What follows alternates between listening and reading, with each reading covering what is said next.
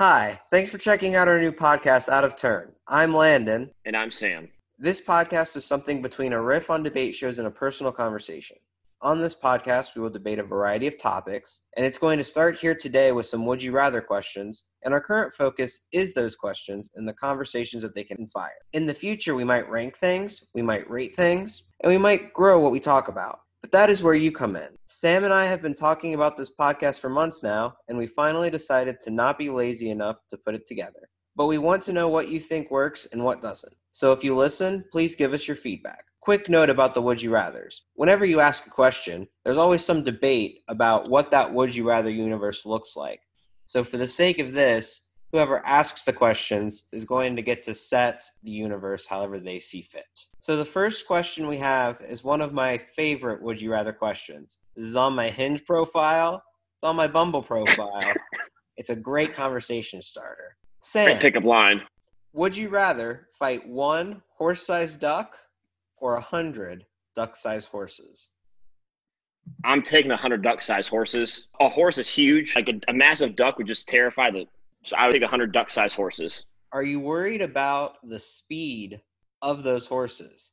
Because you know, ducks are just kind of fast, but horses, especially you get some triple crown winners out there, they could really overwhelm you fast. Are they baby ducklings? Or are they full-blown The horses. ducks? Are they like the duckling Uh, horse? Or are they like duck duck size? That's a good question. They're full-grown duck sized. I'm still taking a hundred ducks. I'm not too worried. I've been on a run every now and again, and ducks have chased me down. And yeah, you're right. They waddle, but I feel like the size of them, I could just punt one maybe, give myself a little breather, and just keep going. How many duck-sized horses do you think you could take before it, it shifts and you're like, you know, this is too many? Just give me one duck. I'm gonna be ambitious here. I'm gonna say 50. But you just said that you could take a hundred. Yeah, I know, but my thing is halfway through, I get like the second like wave kicks in, I can take the other 50 on again. I'm hopeful that I can take on 100. I'm just hopeful that I can mentally and physically stand 100 duck-sized horses. I just know that one horse-sized duck, that beak is huge, and I, if it hits me in the wrong spot, I am down for the count. That's fair. So do you like your chances though against 100 duck-sized horses? Like give me a percent. I'm gonna throw my odds at 10 to one. You put a dollar on me, Oh, okay. I like it. See, I think I would go with the one horse-sized duck just because I'm really worried about the numbers game. If they could communicate like ducks, because like ducks are pretty scary when they can communicate, like they start talking and you know conspiring against you, and horses are pretty smart. That's really where I'm nervous. I'm with you. I don't really think that I'm to put up much of a fight anyway, but I'd rather go down in a blaze of glory. I feel like it's a better way to die, get eaten by a duck. are you not worried about the beak then? I mean, that beak is huge. Are you not worried about the feet of a horse-sized duck? Yeah, I mean that's definitely what you gotta guard against. But if you can like maybe move around it, I feel like you have a large area where you can just pummel that thing. You know, get like six, seven punches Okay. in, and that's some real tender meat. You know. What do you put your odds at then? I put mine at 10 to 1 for a 100 duck-sized horses. Uh, What are you putting your odds at for one horse-sized duck? probably twenty to one. I'm not a very good fighter. And in case you were wondering, not a lot of dates with using this line. Yeah, absolutely not that successful at the bars. It was more of a joke. I hope you guys got that. Please do not go up to girls and ask them what they would rather fight. Awful way to get a drink thrown at you. Yeah, I mean, it's definitely inspired some conversations. I just get a little too bogged down in the details, which is, you know, why we have Um, a podcast about it. So we know that you're really hoping for waves. What does it look like with a variety of animals? What animal do you think you could take the most on at once? I feel like it would have to be something like like a spider, but not like maybe Daddy Long. Absolutely not. No, Go absolutely not. If a 100 spiders are running at me, I would run the other way. I would not bat an eye. I would book it the other way. Okay, For me, I'd say, hmm, like Mhm. ants. Yeah, maybe ants. I mean, like I always hear like ants in your pants or like red fire ants. You don't want to sit in that. But like me, there's an ant pile. Just step on it. Like you're fine. Ants to me, That's like a thousand right there. I mean, you're really up in your numbers pretty easily. when I think of like a horse-sized duck, I think of like Daffy Duck that took Popeye's spinach and just turned into this like massive duck. Okay. When you think of the other way, you don't think of like some American Pharoah, a hundred of them. Maybe it's like the size difference, like how small they'd have to be. Because like a duck's not big. I'd say like maybe like to calf size. I don't know. Like the size discrepancy of like shrinking a horse down to a duck size doesn't intimidate me as much. bringing a duck up to a horse size. Yeah, that's fair. You definitely could punt them easier. You get a lot of space. Now, this brings us to another question. How many small children do you think that you could take before they overpower you? Now, I'm going to say that these are coming down Royal Rumble style. Like one at a time? One at a time, but you got like 30 seconds and you got to finish them or else the next one com- is coming out. How small are we talking? Preschool, kindergarten? Like eight. Do I just like put them in a headlock and they leave, or like, I have to like kill them? Mentally, I don't think I could kill a child. No, you have to you have to teach them a lesson. You got to make sure that they're down for the count. All right, all right. I'm gonna stick with 100 again. I think I could take 100. I think my stamina has been. I've been running a lot lately. I feel like I can, you know, use that. Okay. But my odds for that one is 15 to one. Okay. So it's a little bit higher. Because again, they're kids. So I think maybe they see their friend get beat up, they make fun of that person, and the person that get made fun of was like, I'm gonna use that, and they start thinking. A lot more coordination with the kids. I feel like you really got a steel chair, something that you can knock them down like real quick and just go to town. I'd say 100 is probably pretty fair. The big issue is if they all gang up on you, you'd be in some trouble. But besides that, What are your odds at? I'd say 15 to 1. I feel a lot more confident, honestly. I feel a little less confident. I like it. So now we're going to move on to our next question. Shift gears a little bit. Little philosophical question for you. Sam, would you rather live until you're 200 but look like you're 200 the whole time, even though you are healthy, or look like you're 25 the whole time until you die at age 65? So in both of these scenarios, do I know I'm going to live until I'm 200, and do I know I'm going to live until I'm 65, or it's just like I turn 65 and I'm boom, I'm done. At 100, I'm like, wow, I'm just kicking like still for another 100 years. You know Like, that do- you're going to live till that age. Hmm. I'm gonna have to say, look like I'm 25, but die at 65 Ooh. because I can be swayed either way. The reason I say that is because if like I know I'm gonna die at 65, right? I'm gonna do everything I never thought I would up until I'm 65. You know that song like "Live Like You're Dying" by Tim McGraw, or like "One Week to Live"? Like, what would you do if I knew I only had 65 years? I would just do everything I could in those 65 years, make it the best 65 years. I feel like with the 200, I go through a lot more heartbreak. I see all of my friends and my family members pass away, and I have to go through all of that. Yes, I'd be able to see like my grandkids, my grandkids have kids, my my grandkids' kids have kids. I get, I would see a lot more of my family be passed through, and I'd see a lot more throughout the world. But I think like for me, I'd want to live the fullest life until I'm 65 and just do everything I ever thought I could. And I think an underrated part of this discussion is you're looking like you're 200, you're going to be looking pretty decrepit and you don't have a, a wife yet. You might have a lot of trouble getting one. Or friends, or I mean, as messed up as that sounds, because like everyone, I mean, your first impression does say a lot. Job interviews too, because job interviews, as much as they say, Yeah. I think I would agree with you on this one. I'd rather live to be 65 and look 25. It's not a whole lot to do with the 25 on one end. It's more to do with the looking 200 on the other end. I just think that would be really tough to enjoy life like that. People would always be really worried about you. I mean, you see how people look at 100, even if you're healthy, you add another 100 years to that, you're going to be looking pretty rough. And you Yeah. have to deal with that for, you know, 174 years in my case. I'm not really trying to do that. And 200 years is a long time, too. You get to see a lot of really cool stuff. now would you retire at like 50 as opposed to like 55 or 60 then to like have those like last quote unquote 15 years to live? Oh, yeah. I like think, how how would you would you do it differently? Like would you go to college all four years? Would you try to do like be an entrepreneur? Like would you try to would you try to advance yourself to then be able to relax earlier and do as much as you could? That's a great question. I feel like if you know that you're going to die at 65, which, you know, a lot of people do die at 65. That's a big age. And it's weird that we Yeah. don't treat 65 like it's a lot for a lot of people. It's, you know, a milestone that everyone's going to hit it. But it's weird that we treat it as like a sure thing, even in today's age, when it's not. So I do think it's interesting that you're like, would you live life differently? Because I feel like the answer should be no, but I'd be a fool to say that the answer is no. I mean, I think it's pretty clear, yes, that if you knew you were going to live to 65, you would do everything to maximize the amount of years that you have doing what you love. Yep. I agree with that. Steve Jobs once said that the greatest thing is that we all know that we're gonna die at some point. So why even worry about anything? Do what makes you happy and just do it. Yeah. And I think it's a lot easier to say that. It's a lot harder to do it. But I mean, maybe if you did know, here's where the clock ends no matter what, you would be a little bit more willing to take risks. I got a question for you now then. Yeah. If someone came up to you when you're now at your age, right? You're 25, you don't know when you're going to die. Someone Yeah. comes up to you at 25 and they say, Hey, here's the rest of your book. You can either read it all the way through or jump to the end. What do you do? I don't think I would read it at all. I think that's part of joy of life. And I'm not necessarily of the belief that it's one path. So, I mean, things could change anyway. But if you're so laser focused on the journey or even the end, I feel like you're not necessarily living life to the fullest. Yeah. What about you? What would you do? I would be naive and I'd say, oh, yeah, I'm not going to read it at all. But I know if I had that book in my house and late at night, if I can't sleep, I don't know if I'd read the book. I more use it as like a reference, I guess, to like make sure I'm doing the right thing, which isn't right at all either. Like you said, like you should just, your life doesn't have like one set thing, maybe. If something is keeping me up at night, it would take a lot of willpower not to try to open that book and read and see what's going on.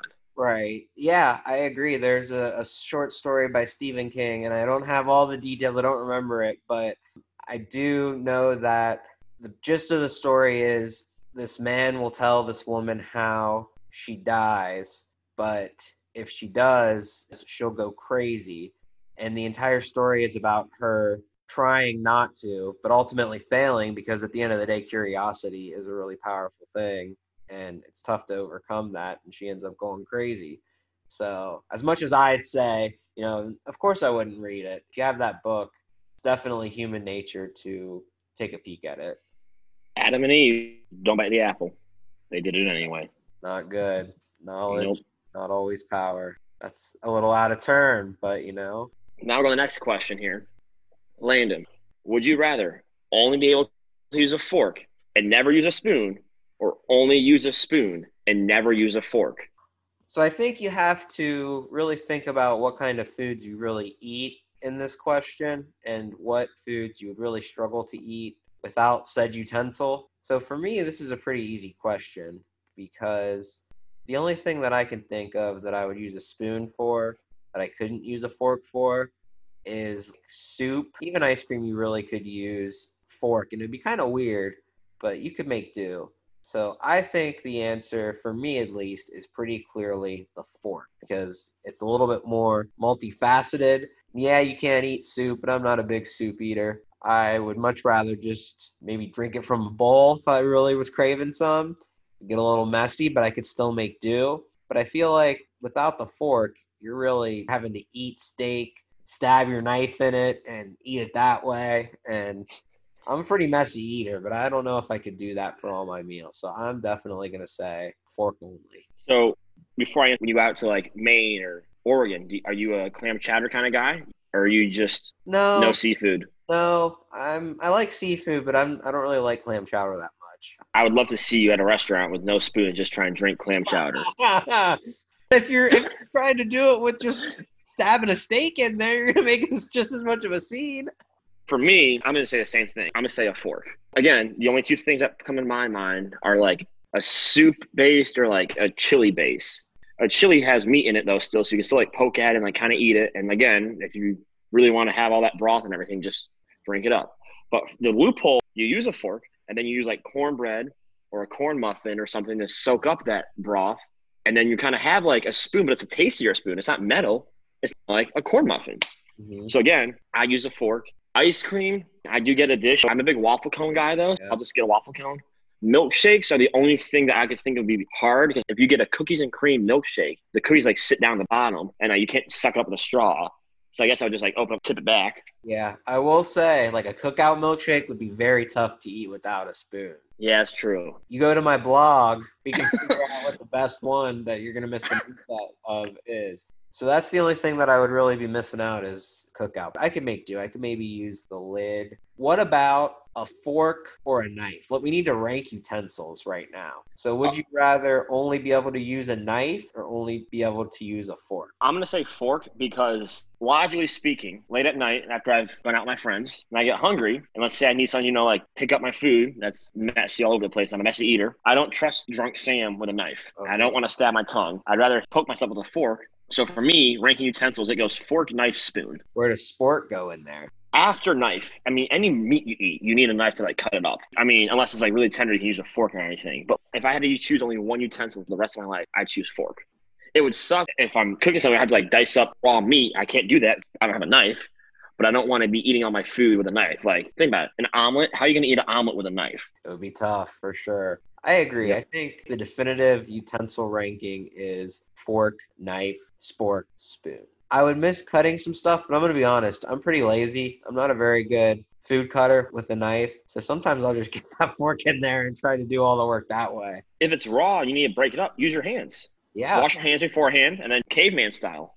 I would crack up if you and I went to a restaurant and we sit down and we both order like a steak or like a piece of like nice chicken and they don't bring any knife and they go, All we have are forks here, night sirs. I'm sorry. And you just start just ripping meat. That would be the one time that I would really miss the knife because if it's a nice restaurant, I will definitely be on my best behavior and use the knife as you're supposed to. So Yeah. that would be a little embarrassing, but it's not worth choosing a fork. Yeah, I had to break up crab at a nice restaurant by myself. Never broke up a crab, like an actual like full on crab. Spilt butter everywhere. I got crab shell in my hair. I went to the bathroom to clean myself off and like get up crab out of my hair. I come back, they wiped down the table and thought I left for the night because I was by myself.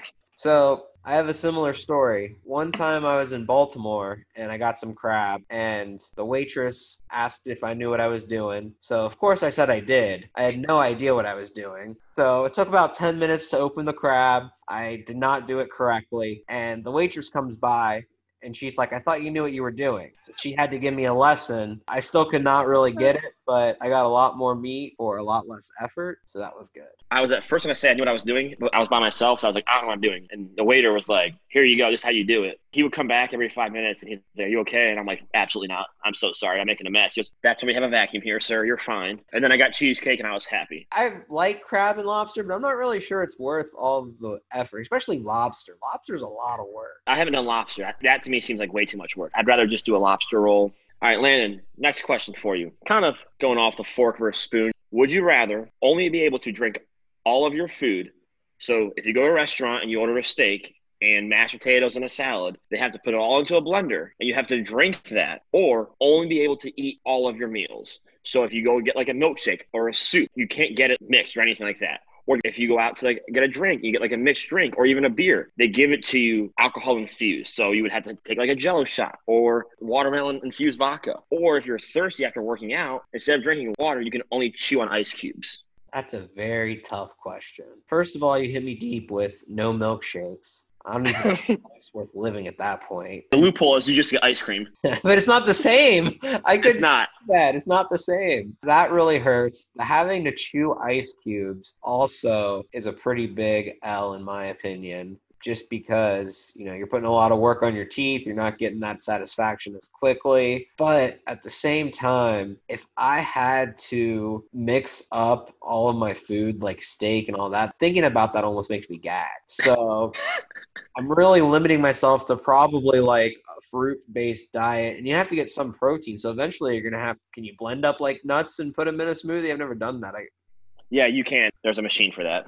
okay. That just almost doesn't seem worth it though. And then if you're like at a restaurant, people are looking at you and they're like, What is this person doing coming back with a steak shake? Ugh. You could just not drink at a restaurant. I mean that would stink. I No Chick fil A. what? No Chick fil A. They could put put the chicken in the blender and throw in that honey mustard and the Chick Fil A sauce, blend it all together. Ugh. But I don't drink a lot during my meals anyway, so I think I would have to do the no drinking, only eating my food. What about you? I'm going to agree with you. I'm going to say eat over drink because I travel a lot for work. I couldn't imagine sitting at a bar and eating, and quote unquote, eating at a Texas Roadhouse and asking for my salad, my rolls, my chicken, and mashed potatoes to come out in a blender. The one thing that's going to be interesting though is if you want to go to like get a cocktail or something, you really can't have a cocktail anymore. You're gonna have to eat the bourbon or eat the beer, which I don't know how you do that. You get kind of fancy, I guess. Honestly, if I saw a guy just ripping Jello shots the whole night, one, I'd be like kind of confused. At the same time, kind of be like, yeah, that's kind of funny. Like this guy's just here for a fun time. So I'm gonna have to do the eat over drink. It just makes more sense. I mean, I don't want to wake up in the morning and have an omelet. And again, going back to the omelet, I don't want to have to mash up my omelet. I mean, if I want to have crackers or something, I want to have to mix it up and try to drink that. I just feel like it's a lot easier to eat over drink. The one thing that'd be hard though, if I'm at a gym or I'm running, I don't know like if I'm like, wow, I really need something to quench my thirst.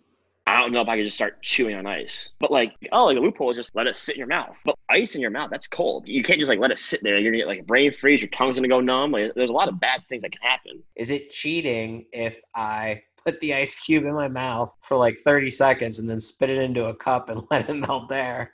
Yes, that's cheating. Then I think water is the big issue. I was a little surprised. I thought the alcohol might uh, sway you the other way. Yeah, that's probably going to come back to bite me in the ass. We've had kind of a silly question. We've had a very serious philosophical question, had some food questions. We're going to move back into the silly, though. It's time for question number five. Sam, would you rather time travel 20 years, either in the past or in the present, every time you fart, or to a different place on Earth, on land, not water, every time you sneeze? Do I get to pick when I fart? Like, hey, like this fart is going to take me to 2040. Or is it just like I fart? I'm just like, boom, I'm either 20 years ahead or 20 years behind. Yeah, it's just, you can't always control when you fart in real life. It's the same concept. That's true. I'm going to have to say sneeze because I feel like I have sneezing attack. This is a tough one because I don't have like a sneezing attack. I like sneeze like 10 times in a row. Maybe if I sneeze 10 times in a row, like, oh, bring me back to like where I'm supposed to be, you know? Like I was like hop around the earth. So I'm going to say sneeze. Maybe I can go see a country I never thought I'd see before. Yeah. The fart thing, sometimes maybe you're in a meeting and you got to let like a small one out, sneak one out. You don't want to like sneak one out and all of a sudden you're gone and then you come back and they're like, where the hell did this guy go? Like a sneeze, maybe in a meeting, maybe you can like hold it, look at the light. Someone says bless you beforehand. If you believe into that stuff, like they'll stop your sneeze. So for me, I'm gonna say sneeze. Just uh, to travel, I want to see more places on the earth. See, I think both have a very potentially terrifying problem. If you fart, now I don't know if you can sneeze in your sleep. I don't think I ever have sneezed in my sleep. Have you? I don't know. I've heard I talk in my sleep, so I'm glad that didn't come up. But no, I don't think I've sneezed in my sleep. Okay. I feel like you definitely fart in your sleep, though. And that would be really terrifying to me. You could end up in the year 2100 by accident. You got to like fart your way back to the present. Got to eat some beans, man. Yeah, you, got to fart, some beans. fart your way back to the present, but you could like wake up 2100 and just be freaked out. You think it's a dream. You you know, you have to do oh, some double takes, figure out it's not. So I think that's really a big issue. The other issue is if you sneeze and you end up in like the desert, you could be really out of luck because you're not going to have any water. You're going to have to try to make yourself sneeze over those three days or try to find civilization. That's the only issue with the sneezing, I feel like. Or be like on the savannah in Africa, you know, maybe you got like a lion or a tiger coming after you. That's a real issue. But the other issue, you know, if you fart, it doesn't necessarily say that you're going to be in the same spot 20 years from now. So you could end up in the Sahara and but I feel like it's a little bit easier to make yourself fart to get out of the situation. So you gotta weigh that. But at the end of the day, I just think that there is so much of a probability that you end up in a bad situation if you fart your way through time and space. So I'm going to go with the sneezing as well, but it's close. I'm just really hoping that I tend to sneeze maybe three or four times a day, at least while I'm awake. But I'm just really banking on the fact that if I'm put in a bad situation, like the Amazon rainforest or something, that I'm going to be able to conjure a sneeze before my life is really in danger. Allergies, man, allergies. Exactly. I have some pretty bad allergies most of the time. So I think that would save me. I think both have the potential to be really cool experiences. But to me, you got to take the negatives into account as well. But overall, after weighing the pros and the cons, I think the sneezing gives you a little bit more control over the amount of dangerous situations you're in. My thing is, I'm just banking on. I don't sneeze just once. Yeah. I sneeze like three or four times in a row. So I'm just banking on like the one thing that would stink though. Like you sneeze once, and you're like in a really cool spot, right? And then you sneeze again. Now you're like in a not cool spot. But my thing is, yeah, I'm banking on the fact that if I am in a bad situation, I will sneeze more than once in a row. Right, and it's a little bit easier if you're sneezing and teleporting to get yourself back. If you're farting through time and space, then you're just kind of really hoping that you're going to be able to get back into the correct time and space, or else you could be in a lot of trouble. This one is going to hit home to a lot of the sport fans out there. A lot of sport fans that maybe their city hasn't had a lot of championships, or going to speak to the ones that have won, but then the years prior to that have just been awful. So, Landon, would you rather have a team that wins a championship once every 20 years, but is awful the other 19 years, or a team that is consistently good for those 20 years, but never wins it at all. And also that 21st year, so they're good for 20 years. And then that year after that, they don't win like the division or anything like that. But in the next year, for the next 20 years, they're good. But they don't win the big prize, the Lombardi trophy, the finals, Stanley Cup. I think I'd rather have a team that's championship caliber and wins it all one year and is bad the other 19 years. Now, I'm a Cincinnati Bengals fan, so I know what it's like to cheer for a team that's terrible for, we're going on six years now. And yeah, it's frustrating, but I will tell you that the most sports high that I ever felt was when I thought the Bengals were going to win that playoff game in Pittsburgh a couple years ago when they recovered that fumble with two ish minutes left on the clock. I was overjoyed. And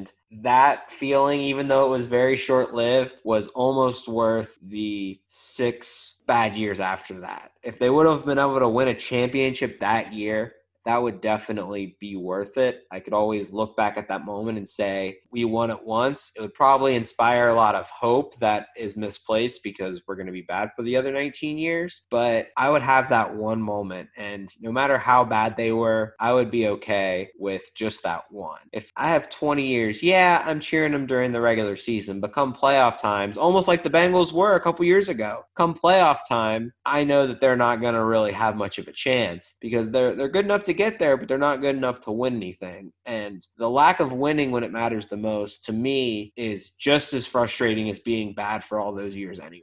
Yeah, I agree with you. I take I take a championship once every 20 years because for 20 years you're cheering on this team and you don't know they're going to fall every year. I'm a Red Sox fan. So before 04, they get so close and they didn't fall. They had 85 with like Buckner with a misplaced ball first base line. They had 03 with Aaron Boone hitting that home run off when Grady Little left, left, the pitcher in too long. And then they had 04 and they finally came back and they won it all. And then they had 07 and they won it all then. And then they had 13 and then they had 18. And like this year they were awful. But to me, it makes it so much better that I'm like, hey, like, yeah, this year was awful, but at least I've seen a championship recently. Like, I don't think I could deal with, oh, we were so close 20 years in a row. Yeah, and I then just there, I think there are a lot of people that would be okay seeing that regular season, but to me, the playoffs are what matters the most anyway. We're not getting anything for the regular season. I'd much rather have that championship at the end of the year. Yeah. I mean, look at the Dodgers. They've come close. Before this year, they had 18, 17, and 16, right? Were those the last three years they were in the World Series before this year? And they didn't win it. And then this year they won it and they like rectified everything. I don't know a Dodger fan that'd be like, you know what? Yeah, we were in the World Series like four years. We didn't win it. We were in it. Like, right. look, at, look, at, the Rangers. The Rangers were in it back to back years and they didn't win it. I don't know a Rangers fan that's like, I'm really glad that we were in the World Series but we didn't win it. Yeah, I know Braves fans personally. The Braves are the epitome of being good but not great for 20 years straight. And those Braves fans talk about the city being cursed. They're not looking at the fact that they had 20 playoff series. They're looking at the fact that they blew 20 playoff series. They're not okay with just making the playoffs. Eventually, your expectations are going to rise if you're always making the playoffs but that World Series isn't going to come if you pick the second one. Exactly. Look at the Bills. They circle the wagon four years in a row. They didn't win it, and now everyone's like making fun of them. Yeah, you're right. The same thing. They're not. They don't get anything for being second. Yeah. Before we end, I know the World Series was the other night. Have to get your take on Blake Snell being pulled after oh, five and a third innings because he gave up a single. Awful. It was the dumbest decision I've seen in a long time. And I get it. The Rays have been the analytical team the whole year that's their mo, like year in and year out. That's what they do. But when it in a do or die game, when your ace has literally given up two hits at that point, I think, even including that single, two hits. Yep. At what, 70 pitches, 75 pitches through five and a third, you keep them in. Right. Especially- also, Kevin Cash doesn't have a leg to stand on then because Tyler Glasnow pitched 112 pitches that same series and gave up more runs and didn't look as good as Blake Snell. So, well, you can argue like, oh, well, we're a pitch count team. You know, you want the top of the order was 0 6. Even if it worked out, I didn't think it was the right move because you just wasted your bullpen for four plus innings. Let's say you win game six. So then game seven, all hands are on deck. Now your bullpen is now tired with no rest, and you don't have really anyone to pull you out of that situation. I also heard that like he was banking on them winning game six and then Blake Snell will be available for game seven, but you don't get to game seven without winning game six, being down 3 2. True. And when you hear Mookie Betts, I'm a huge Red Sox fan. It pains me because he's now a Dodger for his life when you hear him say we could finally breathe with him out of the game, you made the wrong decision. I'm sorry. Yeah, I agree. I think if Snell hadn't been as dominant as he was, then maybe you could make an argument. But he was striking people out. It's not like he wasn't. He gave up one fluky hit against the ninth batter.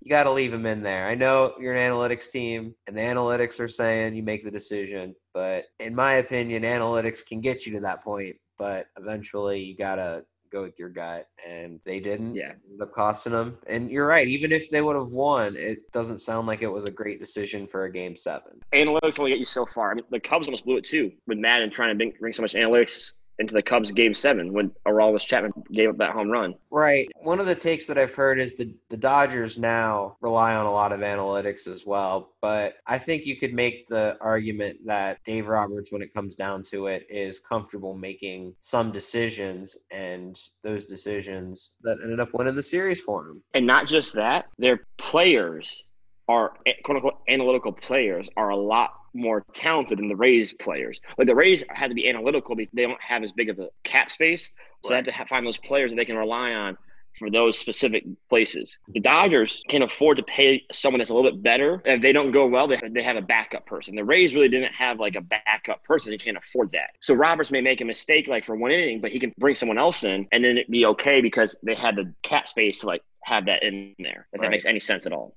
No, it does. The rich team ended up winning, but the poor team was right there in it. If it wasn't for one decision, you know, maybe we're looking at a game seven tonight, but unfortunately, we're not. That's all that we have for today. I hope you enjoyed our questions. If you have any disagreements, feel free to hit either Sam or I up. And if you're interested in being on the show, hit us up as well. We'd love to have a guest, maybe gang up on them, maybe split the difference for those tie breaking votes, although we agreed with each other a lot on these set of questions. And please, if you give this a listen, give us your feedback. If you liked it, if you didn't, we really would like to hear what we did well, what we didn't, what we can improve on, and what you guys want to hear from us. So for Landon and Sam, tag Julia Rose in this. Let's go viral on this. We want some big name guests on here. We want the small name guests, small market teams, small market guests Big market teams, big market guests. We want them all.